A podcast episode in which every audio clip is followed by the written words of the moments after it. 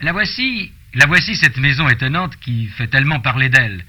Témoignage de l'architecture contemporaine, comme il est dit dans le compte-rendu de la session de mars 1963 du Conseil municipal de Paris, construction qui unit à la fois les qualités fonctionnelles et esthétiques, cette maison spécialisée dans la fabrication et la diffusion des programmes radiophoniques a été conçue par des architectes d'avant-garde.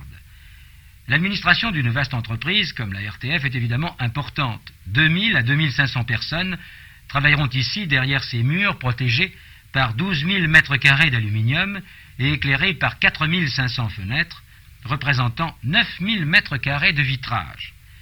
Ces images vous font visiter la maison de la radio avant son achèvement complet. Ainsi, êtes-vous privilégié, mais vous ne manquerez sûrement pas de venir visiter cette tour de Babel lorsque vous voudrez approfondir votre connaissance de la capitale.